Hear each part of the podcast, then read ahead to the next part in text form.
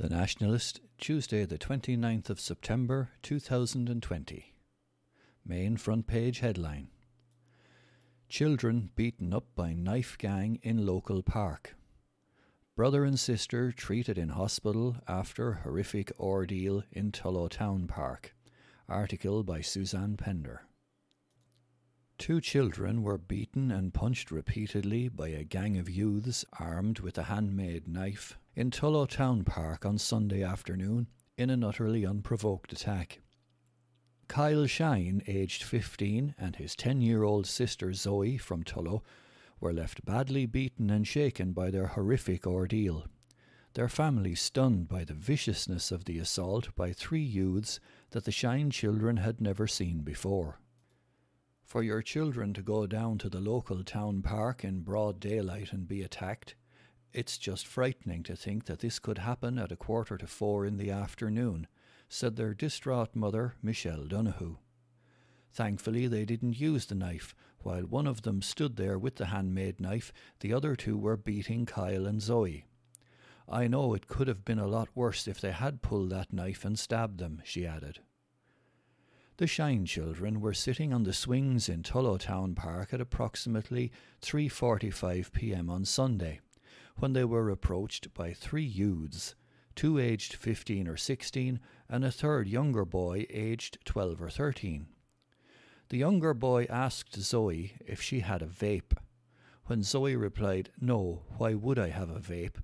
the 10 year old was suddenly and violently punched in the face. Her brother quickly stood in front of Zoe to stop any further assault, and without any further exchange, two of the youths set upon Kyle, punching him repeatedly as he tried to block them from striking his little sister. Kyle got an awful beating. He has bruised ribs and a lot of facial swelling, with bruises to his forehead, his mouth. He was slightly concussed, too. The t shirt was ripped off him, and he has an awful lot of marks and bruising and scratches on his back and chest, said Michelle.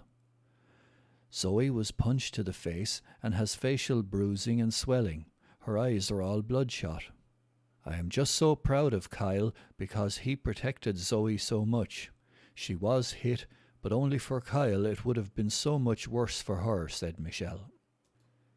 They said it went on for about ten minutes, but for them it felt like an eternity, she added. The Shine children arrived home shaken, bruised, and bleeding. Michelle immediately contacted Tullow Gardaí and later that evening attended St. Luke's Hospital, Kilkenny, where the children were treated for their injuries. Another shocking thing to all this is that there was an adult with these lads who stood back and watched all this happening.